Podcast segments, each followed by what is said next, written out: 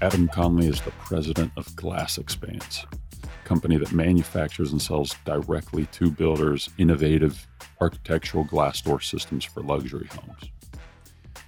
Adam has a very thoughtfully formed notion of how builders and their trade partners can best work together. And it's an appropriate time to be having that conversation because the labor shortage, the competitive market that we're smack dab in the middle of. So that's the topic for today's episode. Before we begin, a little bit more about Glass Expanse. In their own words, their products are backed by the best warranty and customer service in the industry. They're pushing the envelope with several things like rolling out a streamlined online ordering system.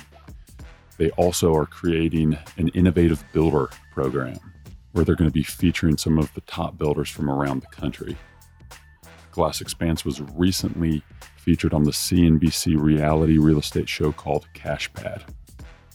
One other thing before we begin if you haven't already, please go subscribe to our emails.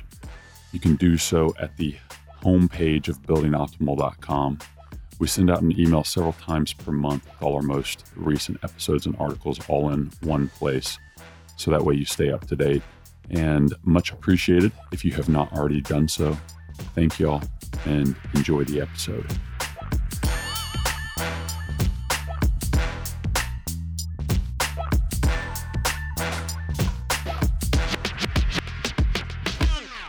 So Adam, I want to start by recapping. Actually, I'm going to just straight off read this quote that you wrote on LinkedIn that caught my attention a few weeks ago.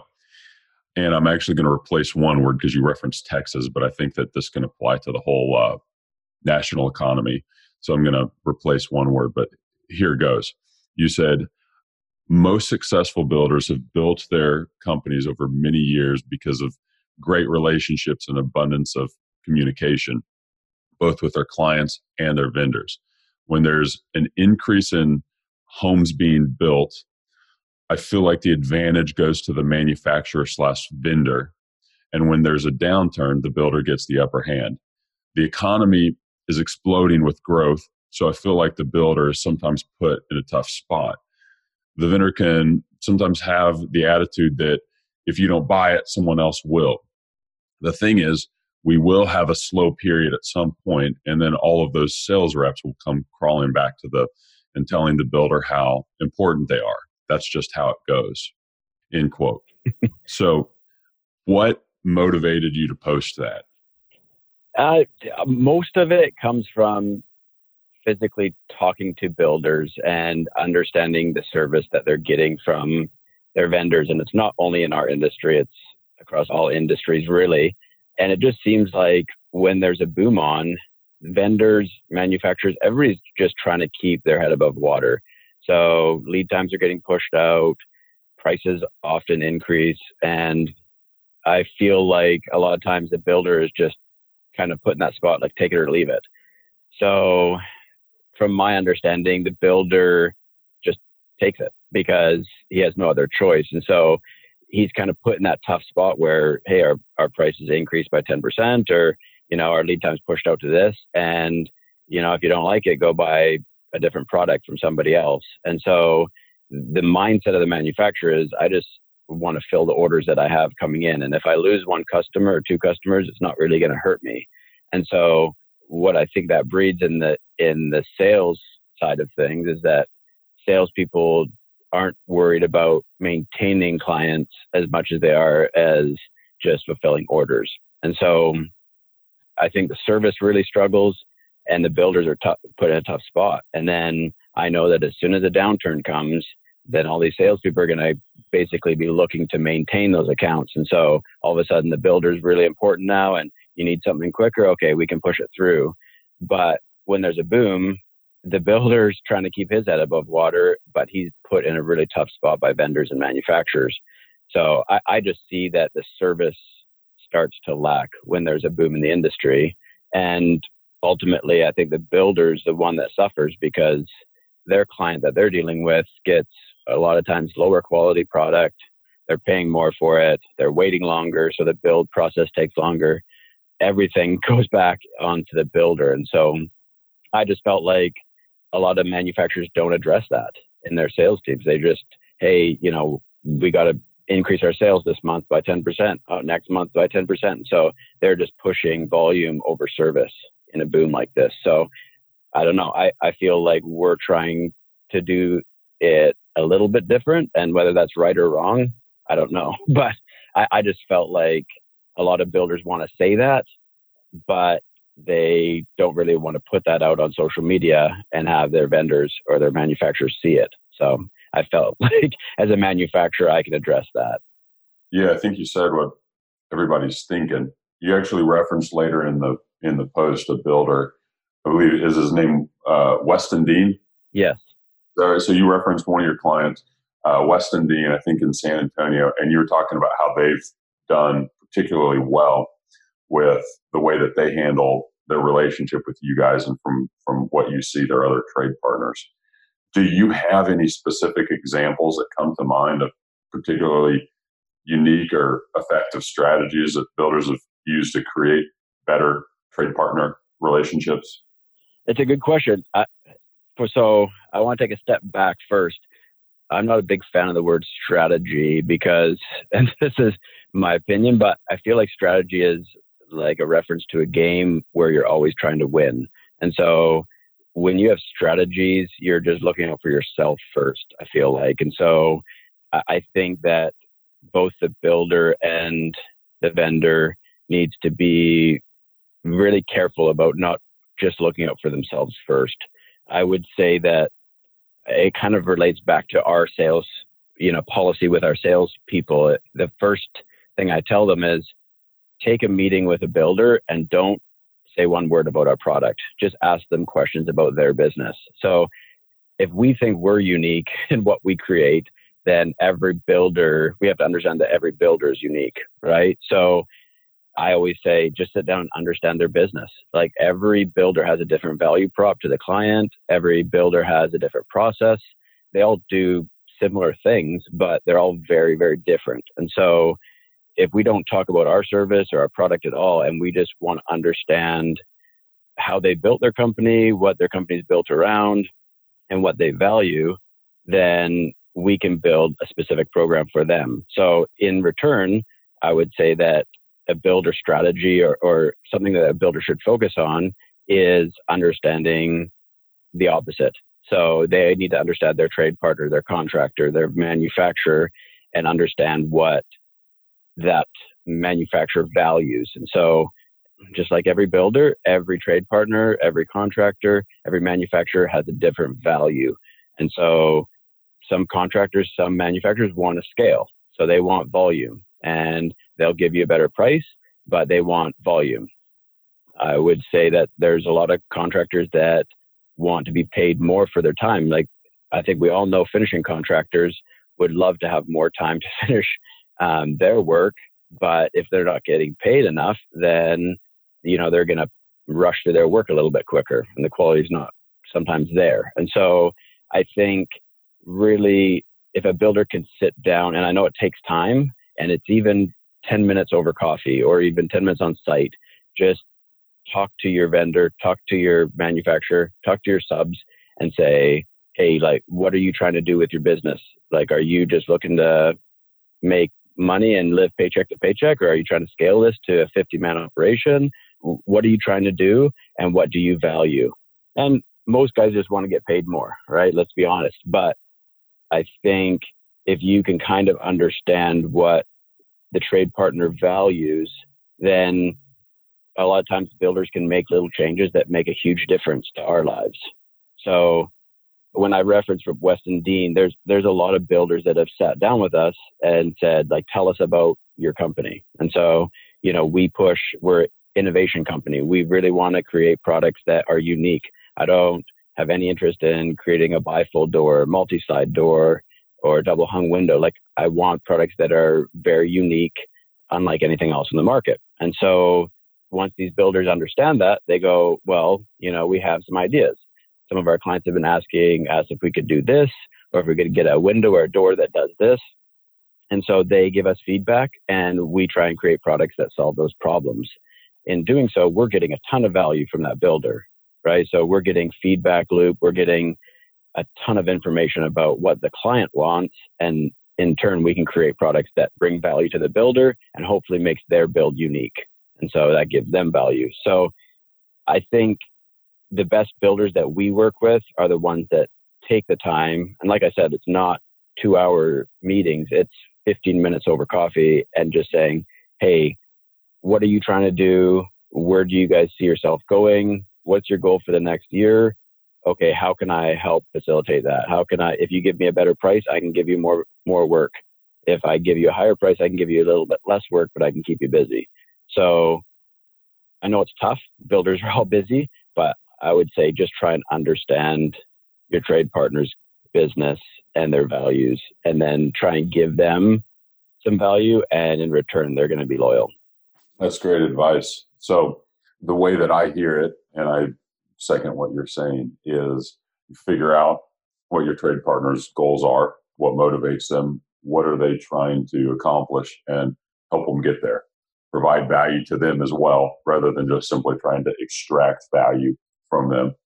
And the thing that comes to mind when i think about that is one of the most underrated ways to approach business and making money is to actually invert it and think about how you can actually give value and provide value to other people because if you're the more valuable you are to other people paradoxically the more money that you probably will be able to make for yourself. Right. So that's what i hear you say and i really see that myself and i think it's something that a lot of us need to work on. And that's why i started with the word strategy because i think that everybody's looking out for their own good first and for short-term gains right? They just want that next big sale. They they're not looking down the road, and so we all should be thinking about long-term relationships and longevity of every business in this industry.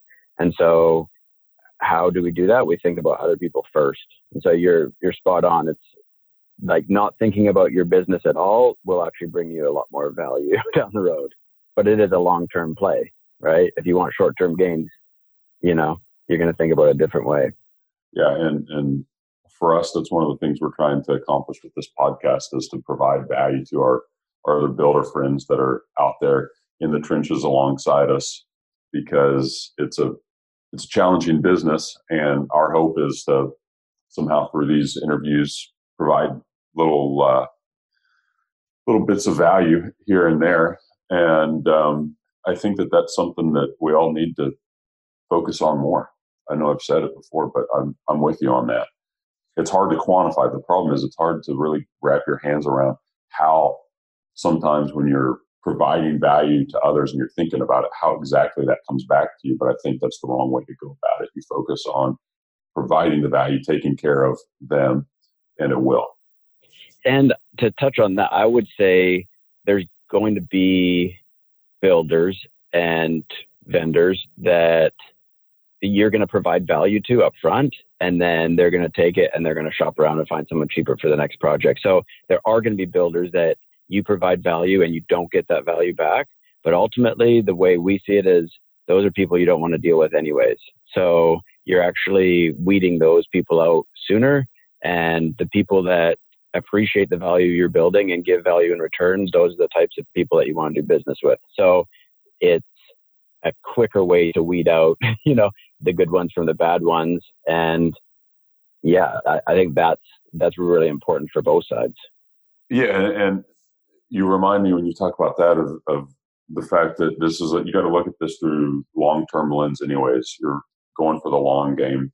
You do what we're talking about, and yeah, you definitely may not always win in the short game, but you got to focus on the long game. And the thing that actually will end up happening is when you find those good long term relationships, you end up getting exponentially more value and then providing more value. I think the longer term relationship you have with somebody, it's that compounding interest. You know, eventually you've been working with somebody long enough. Um, and this goes to pretty much any relationship, most anything in life. I think that time and repetition breeds value that almost nothing else can replicate. I agree. So we have long term relationships with some of our trade partners, and it's just seamless. You know, it's almost it's almost. I'm not saying you do this, but it's almost like you don't even have to issue a PO or a contract. You've got that level of trust. Now, again, we don't do that, but I'm just simply saying yeah. that the type of relationship that you can achieve. And it definitely, I think, ends up providing so much more value for both parties later on down the road. Definitely. So, okay. For sure. Let's uh, let's move on here. So, I want to talk about the other side of this, which is some of the more common things that you see happening with builders that maybe we don't realize we're doing. So, innocent mistakes that could be poisoning our relationships with our trade partners. Anything come to mind? I, I would just say it's the communication, the feedback side. I think that I guess all builders are busy, right? Like we we know that you guys are so busy that you don't have time to to think about anything other than what's right in front of you. So I would say that communication is key because you guys have so much on your plate that you don't think about updating a vendor that you know for us it's like is the site ready uh, you know we schedule an install date and we we touch base with the builder but lots of times we don't get that communication back and then we'll show up and the opening won't be prepped right or the framing's out. And so I, I think for us communication is key. And obviously we've built some things into our company that alleviate some of that. You know we we're trying to take some of that off the builder. So for us it's like we do site walks. So before the install team comes out, a couple weeks before, we do a site walk with one guy, and he checks the the opening for all the structural, the framing, everything, and then does all our waterproofing. And so the site is completely ready when that install crew rolls up. And so you don't get two or three guys showing up with a van full of panels and not being able to do the install. You know, that's a big cash burner for us. And so we put some things like that in place to try and take some of that off the builder. But I mean, texting, a quick call, like it's pretty easy to communicate. It's just that we're all busy and we don't really think about it. So I would say communication and feedback. I would say one big thing in our industry is that builders are always asking for shorter lead times, you know, and I'm sure everybody knows this, but you know, we'll give a price and we'll check in with the builder multiple times and they'll say, yeah, we're, we're getting close, we're getting close. And then we'll get a phone call and say, hey, I need that in four weeks. And we're like, you know, we were pretty clear that our lead time's, you know, six weeks or eight weeks, whatever it is. And hey, I really, really need it. And lots of times we'll be able to make it happen, but it's hard for us. It pushes us on the manufacturing side. You know, there's, it, it puts a lot more pressure on us. So I would say planning and communication. I would also say loyalty. So, as big as this industry is, it's pretty small. Like, we're all pretty connected. So, in the door and window industry, I know a lot of the other leaders of companies, just like you know a lot of other builders. And so, if you're shopping around for price behind my back, I know what's happening, right? Like we all know what's happening. All our salespeople talk, all our vendors talk. So loyalty is huge. Like if you want a cheaper price, like communicate with me, right? So go to your vendor and say, hey, listen, you know, I really need something cheaper and give me the opportunity to win the business. And if I can't do it, then I'll recommend somebody. But have that communication, that upfront, you know, willingness to just say, hey, listen, on this project, I can't hit your price point. Is there anything you can do? Or you know, can you point me in the right direction of somebody that can hit that price point? And we all know the, the competition. It's just like a client coming to you and asking you to build a house and then saying, I know you told me it's going to be 2 million, but can you do it for 1.2? It's like a slap in the face. And so I think just communication about what's going on and then like loyalty to us. And obviously that brings a ton of value to us. And then, you know, we're happy to help you out where we can the things that I consistently hear are, are that builders don't have their job sites ready when the trades show up. That maybe they're they've overscheduled and that things you know too many guys are are on top of each other. Yeah. So all of it kind of amounts to simply the job's not ready. Or the other thing I actually hear a lot is they didn't do a great job communicating the scope of the work and all of the specs up front. And then they realize out in the field that, you know, the specs change, there's whatever. So, point being, it all ties back to communication and preparation on the builder's part to help the trade vendor have a better experience when they show up. And that actually ties back to what you said earlier, which is what motivates people. A lot of people, it's just, we're all in, in business to, to make money. And that is probably the primary motivator for a decent number of guys out there. And so, how can they make more money? They can show up to your job site and get in and get out as efficiently as possible. And that right. a double edged sword, it's on the builder as well to help that.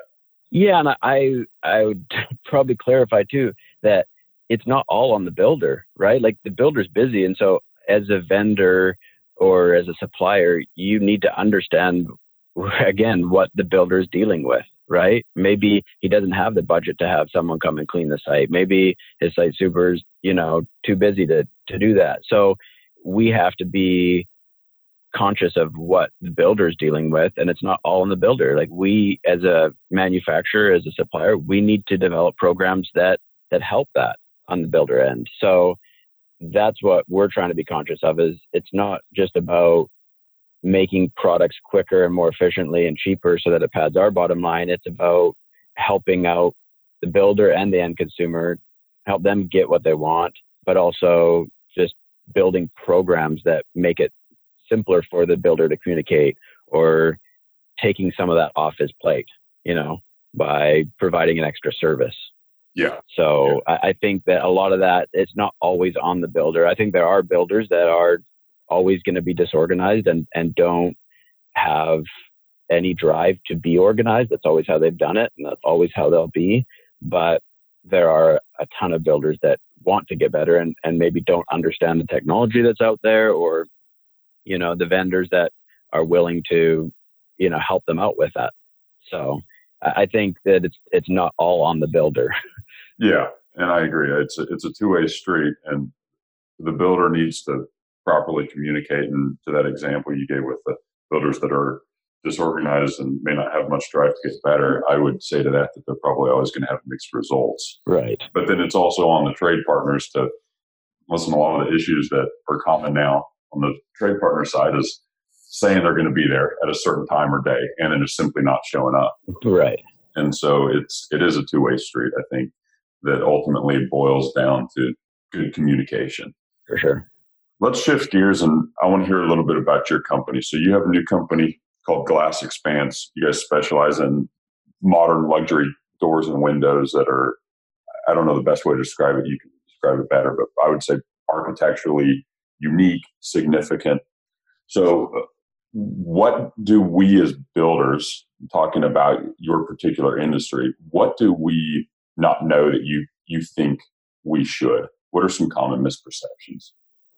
So, I didn't grow up in the door and window industry, so I have a lot of opinions that maybe aren't common. And so I'd like to start this by saying this is my personal opinion. Um, I think that most manufacturers are focused on architects, architect driven. So they want the spec.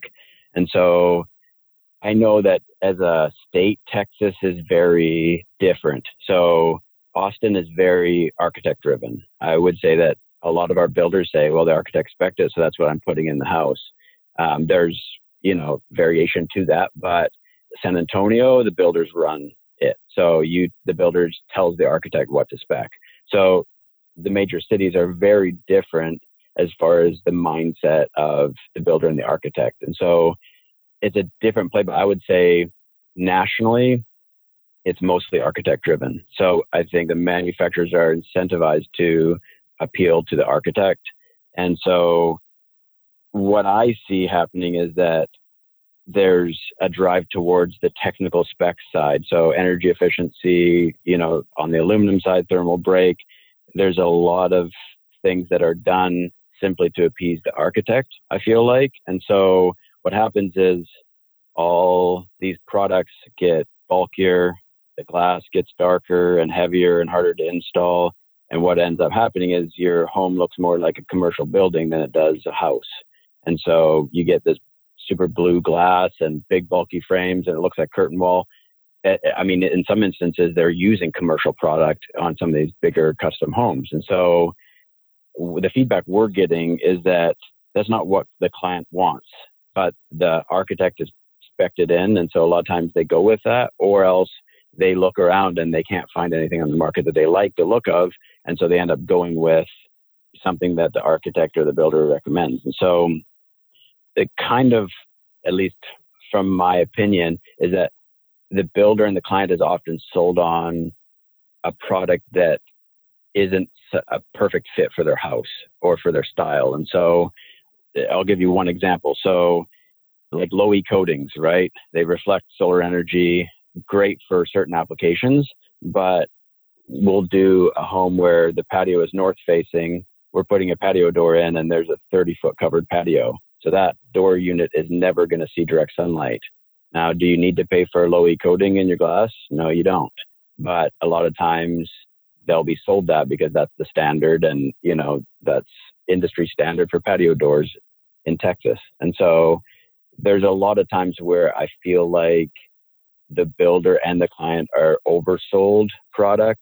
And that's because I feel like the architect is covering their basis, you know, a lot of times. And so that's one thing that I would say is that the builders probably need to understand what technology there is in this industry. And I think there's a lot of manufacturers that are doing tremendous things. Like we hear about plant tours at Western.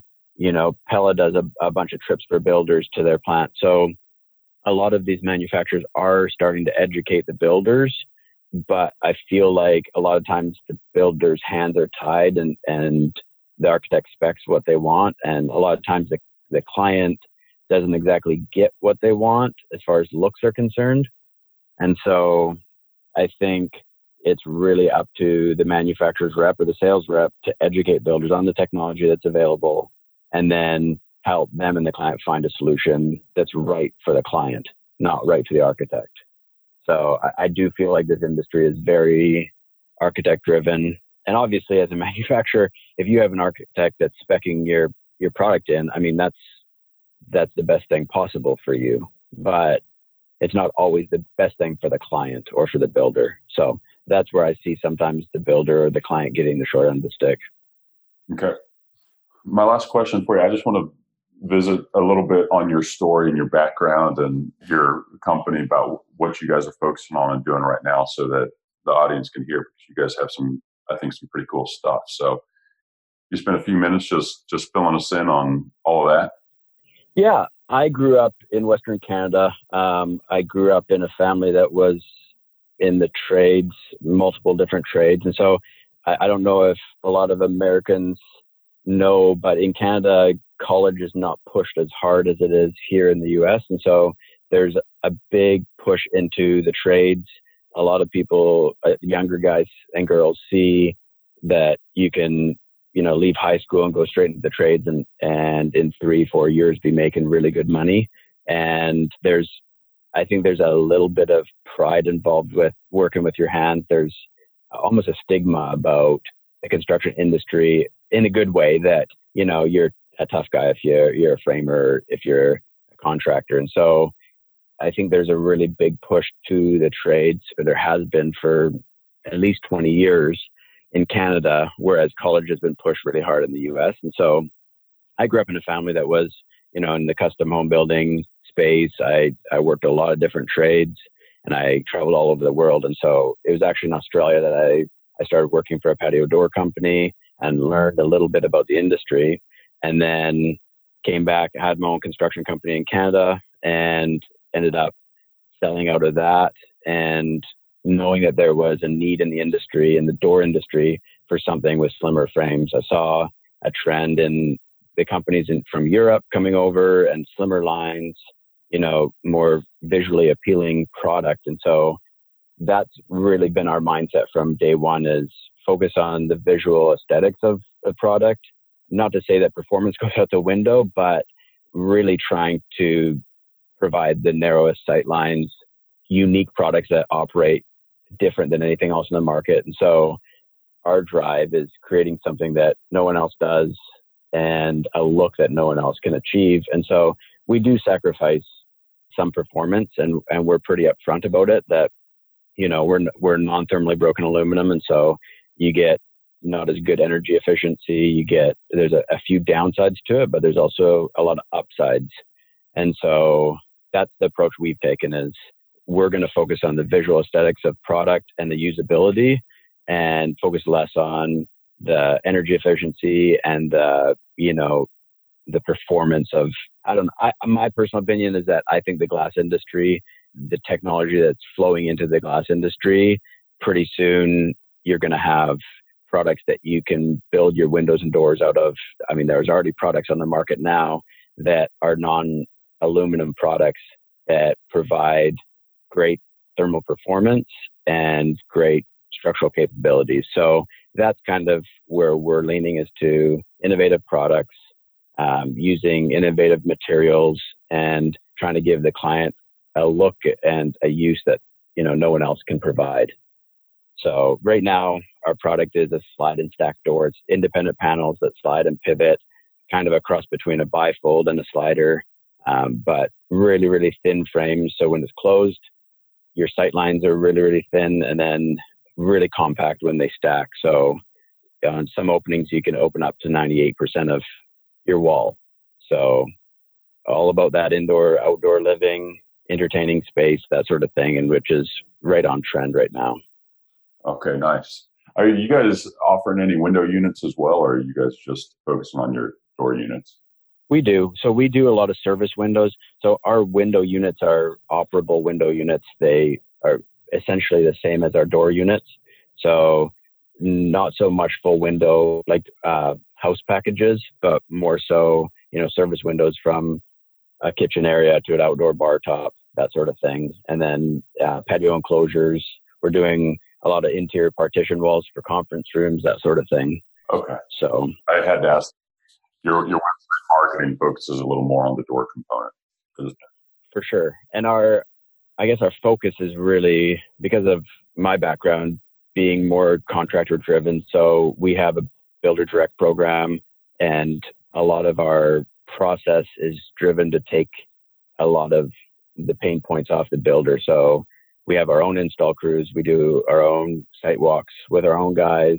We do everything in house. And so you're not relying on a third party to provide service or even pricing is, is a lot better. So trying to do things a little bit different. Obviously, with the internet now, it's the goal is to be selling almost completely online, where builders can price and order units online uh, through an online portal that we have, and so it, it just provides a lot less pain points for the builder. Where you know you can put your kids to bed at night and order your your patio door uh, before you go to bed instead of having to call or get together with the local sales rep and all that. So trying to be a little bit more streamlined with our ordering and our install side.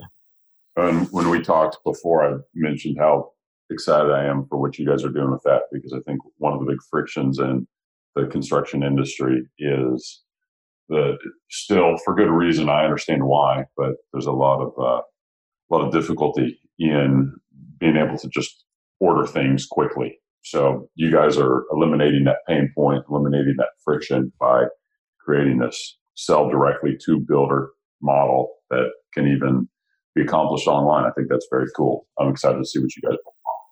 Yeah, and I think the key to it is that we're keeping things really, really simple. So our product has one handle option. You can get multiple colors, but we have one standard color option. And so for us, it's we need about three different sets of information from the builder, basically height, width, and which side it's opening. And that's it. We can give you a price. And so we don't have different handle options and, and all these different options that can change the price drastically. So we're trying to keep it simple so that the builder, you know, knows exactly what they're getting. It's the exact same quality every time. Just simplify everything for both the builder and the client.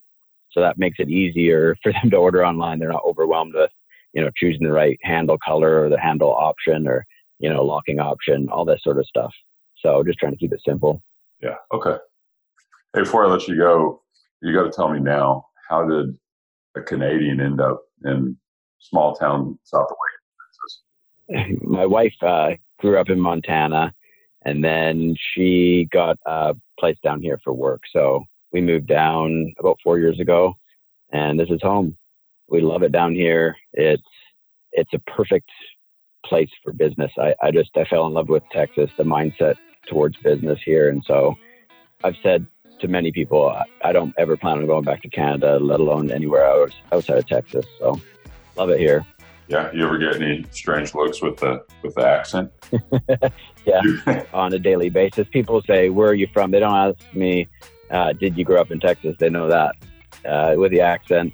But yeah, they most people ask where I'm from. One of their first questions. you know what? If you actually you're, you're fairly neutral. I I didn't pick up on it for a while. One of my best friends is up in Minnesota, and got that thick Minnesotan accent, but no, you're pretty, right. pretty neutral. You might already be getting inculcated into this this Texas accent. Yeah, I try not to throw the A in too much. So. All right, Adam. thanks so much for coming on. Appreciate it. Well, thanks for having me on.